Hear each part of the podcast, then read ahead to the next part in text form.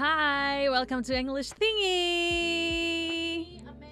Oh no no no no! I'm sorry. It's okay. happens all the time. It happens all Force the time. mayor lah ya. Yes, yes. Well, we're back again with me Paramita Bermawi and I am Amanda Sulaiman. Where English thingy. Where in where English matters. where things in English matters. Yes. Sorry guys, because I just have my coffee this morning Uh-huh. and I kind of have to recollecting all of my souls back into my body. I think it's not only the soul that you should recollect into your body right now. What it's it's also your sanity. Like seriously, girl, get it together. Come on. Anyway, hari ini kita akan membahas tentang the important to have a second language. Any language, it's not only English, but in this case kita mungkin akan ambil contoh bahasa Inggris aja kali ya karena yang lebih apa mudah didapatkan, Mhm. diakses juga buat kamu yang mungkin uh, apa namanya sekarang kan kebanyakan orang Indonesia udah banyak yang bisa bahasa Inggris ya. Jadi Correct. mungkin kita akan mengambil contohnya uh, as English aja. Seperti ya nama podcast kita kan English tinggi gitu. Correct. Jadi Mhm. kenapa sih kok kita itu harus bisa belajar bahasa kedua gitu Mm-mm. kan? Tapi memang kemarin itu kan kita sempet ya eh, live Instagram Mhm. di apa namanya di Instagramnya Mita bersama dengan temannya Ego Mhm. dan ternyata orang-orang Indonesia itu sebenarnya bahasa kedua sudah ada gitu kan dan bahkan sebelum bahasa Inggris loh. Nah, betul sekali. Jadi itu memang orang Indonesia mungkin karena culture-nya pun juga banyak banget ya. Mm-mm. Eh, Indonesia tuh di Jawa aja sukunya ada yang orang Jawa Timuran sama yang Jawa Tengah aja. Biasanya Mm. itu bahasa Jawanya udah agak beda gitu loh. Betul. Dan beberapa terms pun juga akan ada yang berbeda Jawa Timur sama Jawa Barat aja bedanya banget, ya kan? Betul banget. Mm-mm. Tapi di sini kita yang akan meng-highlight itu adalah Oke lah karena ini English tinggi, kenapa sih kok penting banget untuk belajar bahasa lain selain bahasa Jawa lah ya? Oke, eh, di sini we agree that uh, our second language is Javanese. Yes. Ever since we're living in East Java atau Mhm. di uh, Java Island. Tapi kalau misalkan untuk yang bahasa Inggris bahasa ketiga lah ya Bu ya. Iya, betul. Kenapa sih kalau kita mesti em, apa namanya punya bahasa ketiga untuk dipelajari?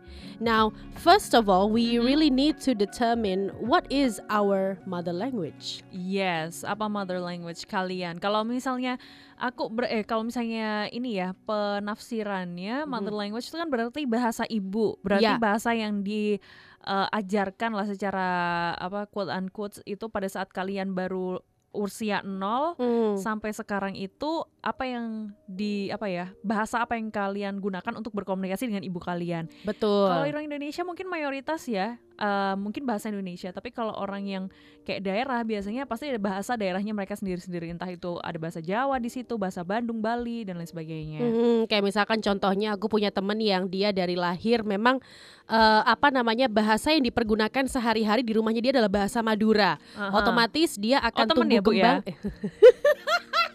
Loh, kenapa grogi? tumbuh ya teman baik gitu loh maksud saya ya. Iya, iya. Dia tumbuh kembang dengan menggunakan bahasa Madura. Bahasa Indonesia dipelajari uh, later in life, Mhm. tapi selanjutnya untuk yang bahasa Inggris masih dalam tahapan belajar. Nah, ini salah Oh, satu oke. studi kasusnya nih, kayak gitu. Nah, kira-kira kalau misalnya bahasa bahasa bahasa seperti itu kayak misalnya kita ambil case orang Indonesia nih, Bu. Mm-mm. ya kan orang Indonesia kan eh, seperti tadi kita sempat bilang juga banyak bahasa banyak budaya dan akhirnya banyak bahasa juga di kita toh Ya, nah apakah bisa dibilang kalau misalnya kita learning English does it called as our third language or was it just our second well, culturally Mhm. speaking, Mhm. that will be our third language. oke Tapi universally speaking, as an Indonesians, I'd like to say it's our second language karena oke Javanese and Indonesian apa bahasa Indonesia Mm-mm. itu adalah termasuk dalam mother tongue kita. oke Mhm. Berarti bahasa daerah itu termasuk dalam uh, mother tongue ya kalau menurut kamu ya. Betul. Oke. Karena memang kan kita sudah berinteraksi kan dengan keluarga selain dengan bahasa Indonesia, Mhm. mau tidak mau dengan teman gitu kan itu sudah menggunakan bahasa Jawa. Apalagi kalau misalkan kita ke pasar, Bo ya, Mm-mm. berinteraksi menggunakan bahasa Jawa. Permisi kalau kita mau ngenyang tidak tidak tahu bahasa Jawa, ya sudahlah ya. Iya, dapatnya juga pasti akan al mahal al mahal ya. pasti akan mahal. Iya. Jadi memang begitu ya, eh, Hmm. teman-teman kalau misalnya di pemahamannya kita sih culturally speaking, Mhm. English would be our third language that we Mhm. learn that we understand. But kalau misalnya universal speaking, memang benar ya. kat- kalau misalnya secara universal, Mhm. yang terdaftar itu adalah bahasa-bahasa yang menjadi bahasa nasional, ya kan? betul. Jadi kayak kalau Indonesia ya bahasa Indonesia, kalau Jepang ya bahasa Jepang. Nggak tahu lagi kan kalau di Jepang ternyata ada bahasa daerah kan kita juga nggak tahu kan. Nah, betul. Nah, Ya. culturally speaking, kalau kita benturkan dengan pertanyaan kita pertama itu kan, Aha. apa sih sebenarnya pentingnya eh, mempelajari bahasa kedua? Eh, taruhlah begini, kenapa sih kita harus belajar bahasa Jawa gitu kan? Oke. We live in a society where most of the people in here speaking in Javanese. True. That's why we need to learn Javanese. Uh-huh. So, So- that the Hmm. uh, communication is good, there's no Correct. language barrier, things like that. yeah, so we can culturally understand each other as well. Mhm. Itu kayak seperti itu. Tapi kalau misalkan nih kita benturkan dengan uh, universally speaking, gitu Oke. kan? Kenapa kita harus mempelajari bahasa Inggris sekarang Hmm. gitu ya? Kalau misalkan kita mempelajari bahasa Inggris, tentunya sekarang udah banyak banget teman-teman literatur, film, informasi. Not forget to mention information Yes. out there. Aha. Even the crucial ones. Kamu baca jurnal untuk apalagi sebagai seorang konten kreator gitu kan. Betul. Kadang Aha. kalau misalkan bahasa Indonesia masih belum terlalu banyak ada beredar, mau nggak mau kita harus mengkonsumsi yang bahasa, bahasa Inggris. Inggris. That's kalau misalnya aku pengalaman waktu garap skripsi atau Hmm. nulis skripsi ya waktu itu, itu kerasa banget karena ada beberapa jurnal itu yang ditulis dalam bahasa Prancis dan hanya Hmm. ada translasinya dalam bahasa Inggris. Jadi kan mau tidak mau, you gotta be understanding English as well kalau emang pingin gitu karena memang jurnalnya waktu itu kredibel dan bisa dipakai gitu loh untuk True. skripsi gitu. Hmm, tapi tidak bermaksud untuk mendiskreditkan bahwa apa pun literatur dalam bahasa Indonesia itu masih kurang hasanahnya enggak loh ya enggak enggak enggak seperti itu nggak maksudnya begitu nggak begitu karena eh, yang jurnal Indonesia pun juga ada yang kredibel gitu loh tergantung Correct. kalian nanti pinter-pinter carinya terus Aha. habis itu pokoknya ya dilihat aja ada ada daftarnya kok biasanya gitu itu kan ada ada webnya sendiri gitu biar Mhm. jurnalnya nggak abal-abal dan dengan kita belajar bahasa Inggris juga kita membantu eh, banyak literatur-literatur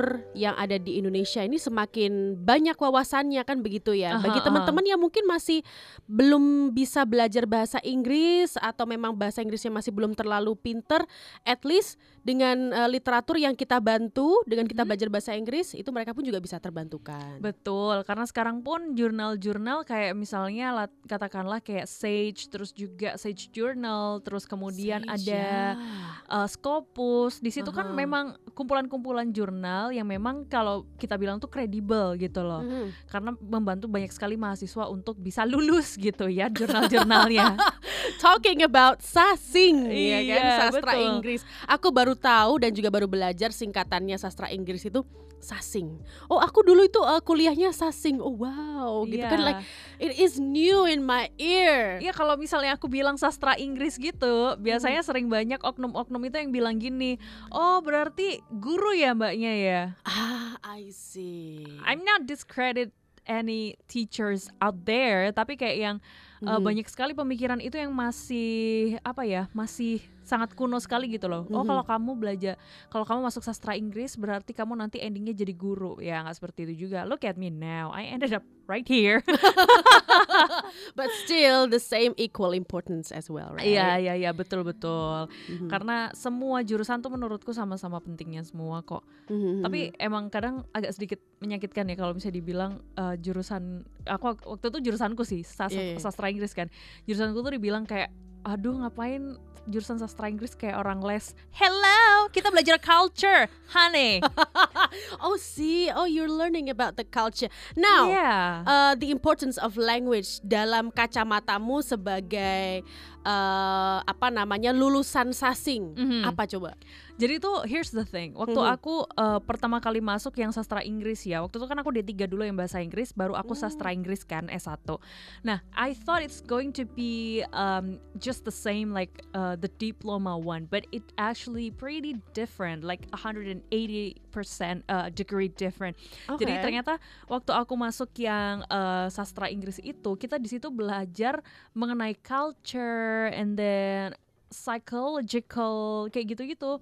Jadi kayak Oke. misalnya nih ada seseorang yang tidur, misalnya ada laki-laki uh, lagi tidur terus dia uh, sempat bermimpi sesuatu gitu ya. Mhm. Kalau misalnya dia memimpikan sebuah rumah atau bangunan gitu yang ternyata bangunannya tua lalu runtuh, biasanya itu diartikan apa? Itu maknanya apa? Oh, ternyata laki-laki ini men- merindukan sosok seorang ibu.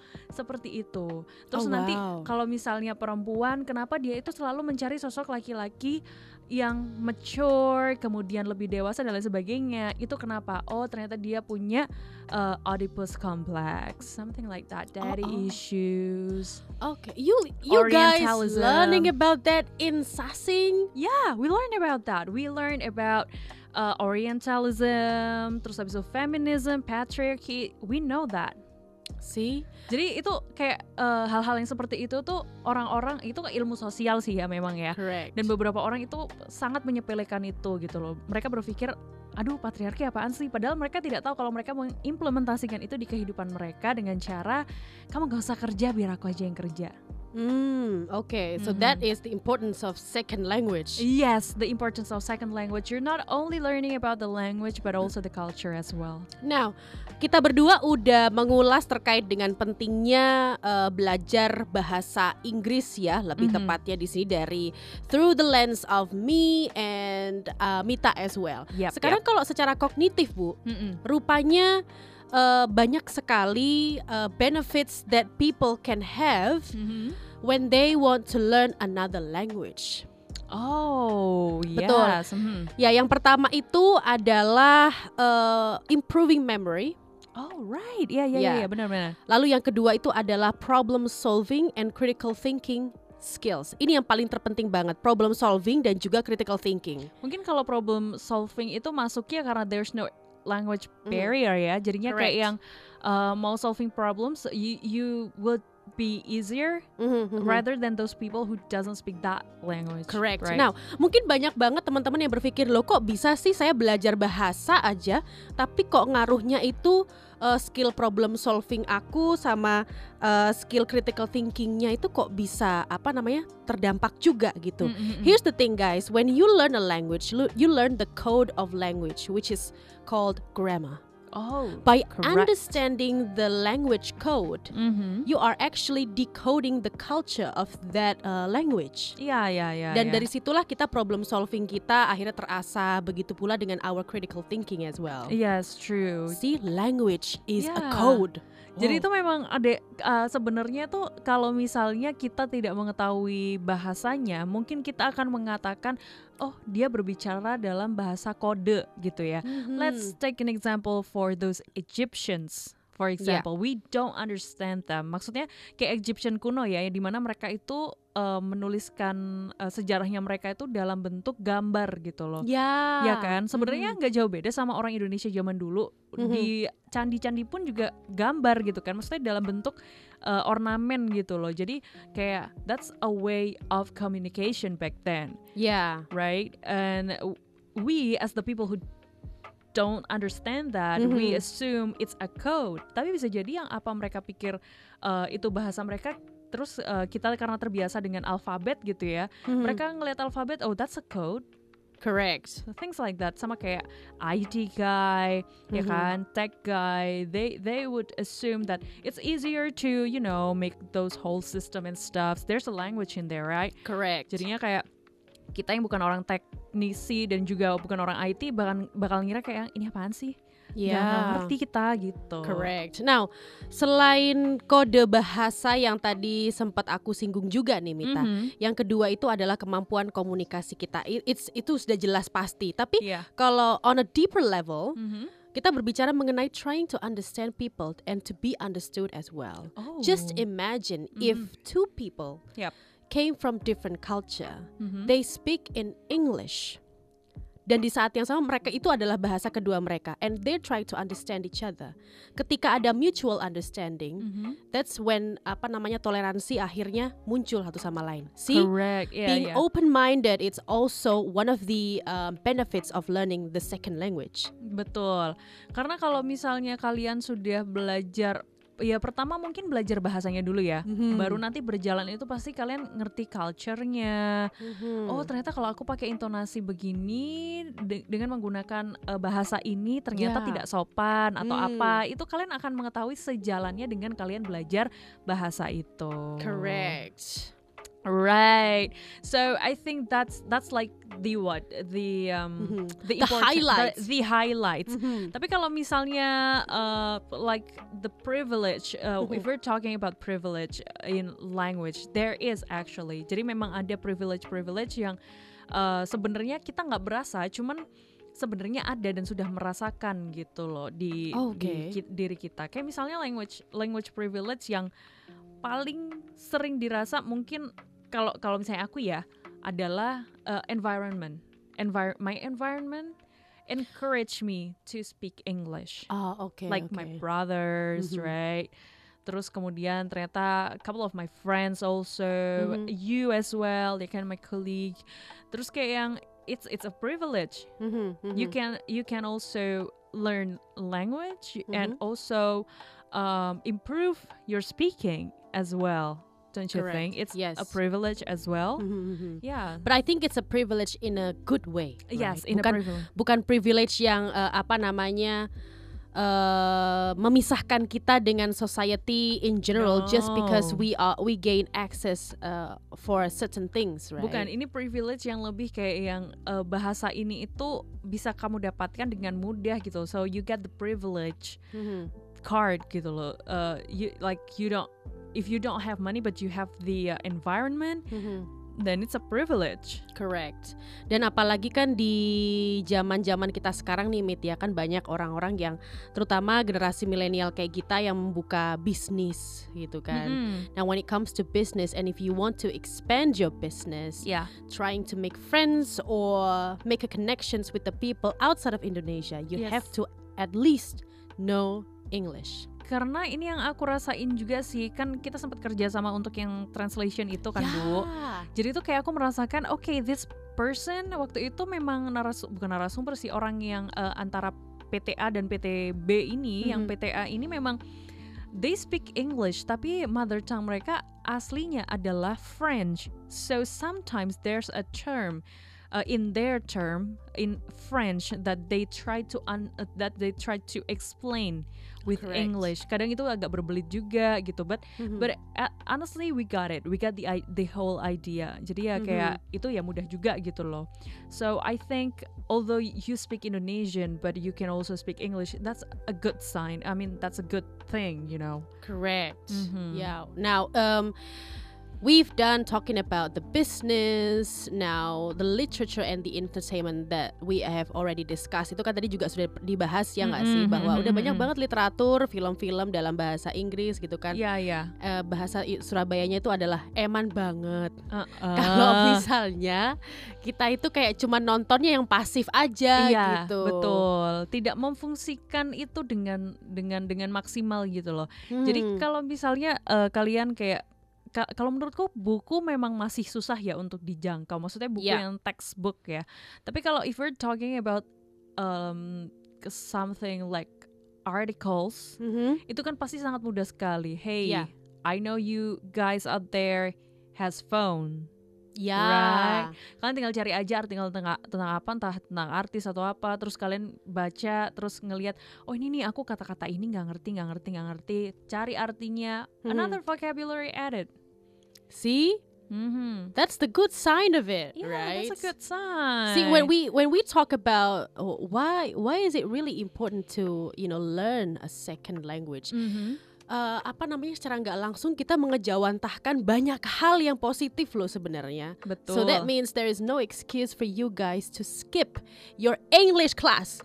yeah, don't Come on, like seriously, if your mother and father told you not to take English class, Mm-hmm. break those boundaries. I mean, you don't want to stand or like sitting in a room and you don't understand everyone just because you don't understand just because you don't learn. You Correct. didn't learn that in the first beginning. Don't Yeah. be sorry. Dan apa namanya bagi teman-teman sekarang yang mungkin masih eh, sekolah, Mhm. SMP, SMA pun juga dengan kuliah, please tambah lagi wawasan kamu untuk untuk belajar bahasa Inggris tidak hanya based on the uh, textbooks that Yep. you've gotten from the school, tapi juga dari uh, selain dari dunia entertainment, YouTube dan segala macamnya. Go Mhm. find the literature in English. Yeah, go find another literature in English karena itu sangat membantu banget ya. Mhm. Membantu banget tuh dalam artian kalian kalau misalnya nanti mau cari-cari referensi tentang entah itu biasanya kan kalau bahasa Mhm. eh, kayak bahasa Inggris Mhm. di bahasa Indonesia ini tuh kan nggak cuma satu artinya Ya, ya kan ada banyak maknanya even the synonyms are like so there's a lot of it Mhm, jadi mhm. kalian bisa pilih salah satu yang mungkin masuk dalam pemaknaan itu gitu loh dan Ya. itulah bahasa gitu jadi Mhm. tidak bisa diartikan se apa ya seway, bukan sewayah-wayah sem- semata-mata gitu loh Iya, karena memang uh, language is pretty complex, right? Yeah, it's Once you understand complex. the the words, you need to understand the people. Once you understand the people, you need to understand the culture, the environment. yeah true See, it's pretty It's complex. it's sa- kompleks banget sih. Jadi bukan hal yang ya mungkin sebagian orang halah simple ya kan belajar bahasa aja kok. Simple, Mhm. it's a simple thing. But no, when you're going down to it, you you Mhm. learn more. You definitely know understand and in your right mind, you know that it's pretty complex. Correct. And please learn the language, but also learn the attitude. Oh, true. Ya kan, when it comes to the attitude. Yeah. Just as we have already mentioned di intro kita, banyak Aha. sekali orang-orang di luar sana yang sorry to say, Mhm. mereka bahasa apa pun itu ya bagus banget, but when they try to communicate, Wow, they they're have being so arrogant. Ya itu banyak banget karena eh, aku nggak tahu sih semakin banyak bahasa yang seseorang itu punya Mhm. nggak tahu kenapa egonya semakin tinggi Hmm. Ya, dan entah kenapa mereka jadi sangat apa ya kalau misalnya kita mau ngajak ngobrol gitu have you ever just like trying to talk to somebody and they look at you from your hair down to your toes ya, ya ya, kan ya, dari ya. ujung kaki sampai ujung kepala gitu loh jadi kayak yang Mhm. we're just trying to communicate. I'm just asking you, Yeah. where did you learn that language? And- Correct. And, you gave me that look as if I grow 3 Mhm, heads. That's unacceptable. Ya, jadi semakin banyak bahasa yang teman-teman pelajari, please semakin humble juga. It's Mm-mm. even better. Oh yeah, it's even better. Jadi eh, kalau misalnya aku tuh dulu sempat punya temen yang juga bisa bahasa eh, Mandarin. Oh, okay. English, Mandarin, uh, and also a little bit of Korean. So I was like, oh wow. Oh okay. wow, you're actually pretty humble. You're I thought you're going to be very very like, you know, arrogant and stuff. but Yeah, yeah, yeah. Turned out I mean- pretty awesome. Yeah, like did you also ask her um like how can she develop that kind of positive attitude by learning like more than one languages as well? This is what she told me. Language is beautiful. Once you know it, you can feel it. So you don't have to be you don't have to be like arrogant about it. You just need to feel Mhm. the language get inside of you like not taking over you but inside of Ah. you and you can express everything in that language and also your mother language or any other language that you know Girl, language and gratitude is now in. iya habis ini kita buka podcast religi kayaknya ya harus bersyukur well, guys, I think uh, we've already concluded everything, and we've already discussed about. Uh, our main idea today Mhm. why is it important to have a second language i hope that you guys have a an idea of what to do next Iya, semoga aja uh, kalian semakin terbuka ya buat kamu yang mungkin punya impian, aduh aku pengen masuk sastra Inggris tapi aku masih takut gitu ya. Mhm, mhm. Bukannya aku mempromosikan sastra Inggris, but I just say I'm just saying like if someone told you that it's just the same like taking an English courses, slap that people on the face. I mean, no. scratch that. No, um, ya mungkin bisa dibicarakan baik-baik. Tapi kalau Iya. masih ngeselin ya tampol aja. That's a little bit of a semacam Spice, curahan ya. hati ya. Iya, karena kayak eh, kesel aja gitu. Tiap kali dipikir, dibilang tuh kayak ngapain sastra Inggris kayak les Correct. bahasa Inggris. Kenapa nggak les aja di yang ini apa namanya warnanya ungu-ungu itu kan?